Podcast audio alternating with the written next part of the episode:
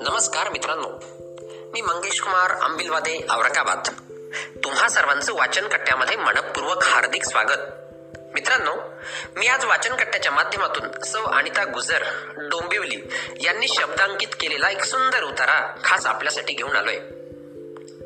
कधी कधी नाती विसरून माणसाला कटू सत्य कठोरपणाने आपल्याच जिव्हाळ्याच्या माणसांना अप्रिय शब्दातही सांगावं लागतं. माणसाला सगळ्यात मोठा शाप कोणता? तो म्हणजे स्वार्थाचा. माणसाला सर्वात क्रूर करतो तो त्याचा स्वार्थ. भूकेने व्याकुळ झालेला सिंह आपली भूक शमविण्यासाठी एखादा प्राणी मारून खातो. पण तो कधीच दुसरा सिंह मारून खात नाही. स्वार्थानं व्याकुळ झालेला माणूस मात्र एक नाही लक्षावधी माणसं मारण्यासाठी मागे पुढेही पाहत नाही.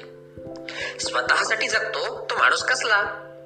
काही काही प्रसंगच माणसाच्या संयमांचे बांध फोडण्यासाठी नियतीनं योजलेले असतात. प्रत्येक व्यक्तीचं त्याचं स्वतःचं असं खास स्वातंत्र्य असतं. ते त्याच त्यानंच उपभोगायचं असतं. दुसऱ्या कुणीही या स्वातंत्र्यात ढवळाढवळ करू नये किंवा कुठल्याही अधिकारानं त्या स्वातंत्र्याचा अधिक्षेप करू नये. त्या प्रयत्नात केवळ संघर्षच उभा राहतो.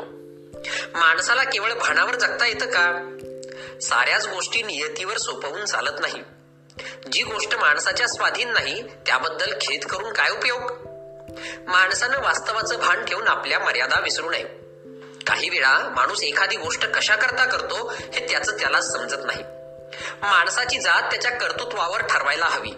ती जात म्हणजे माणुसकी. स्वार्थापायी मनुष्य काहीही करतो. नीती अनिती पाप पुण्य कसलाच विचार करत नाही. स्वार्थापुढे माणूस स्वतःला हरवतो. स्वतःला विसरून बसतो. माणसाच्या मनातील कोमल भावनांची राख रांगोळी होते. खर तर माणसांचा अलंकार रूप रूपाचा अलंकार गुण गुणांचा अलंकार ज्ञान आणि ज्ञानाचा अलंकार क्षमाशीलता. बरोबर ना? धन्यवाद.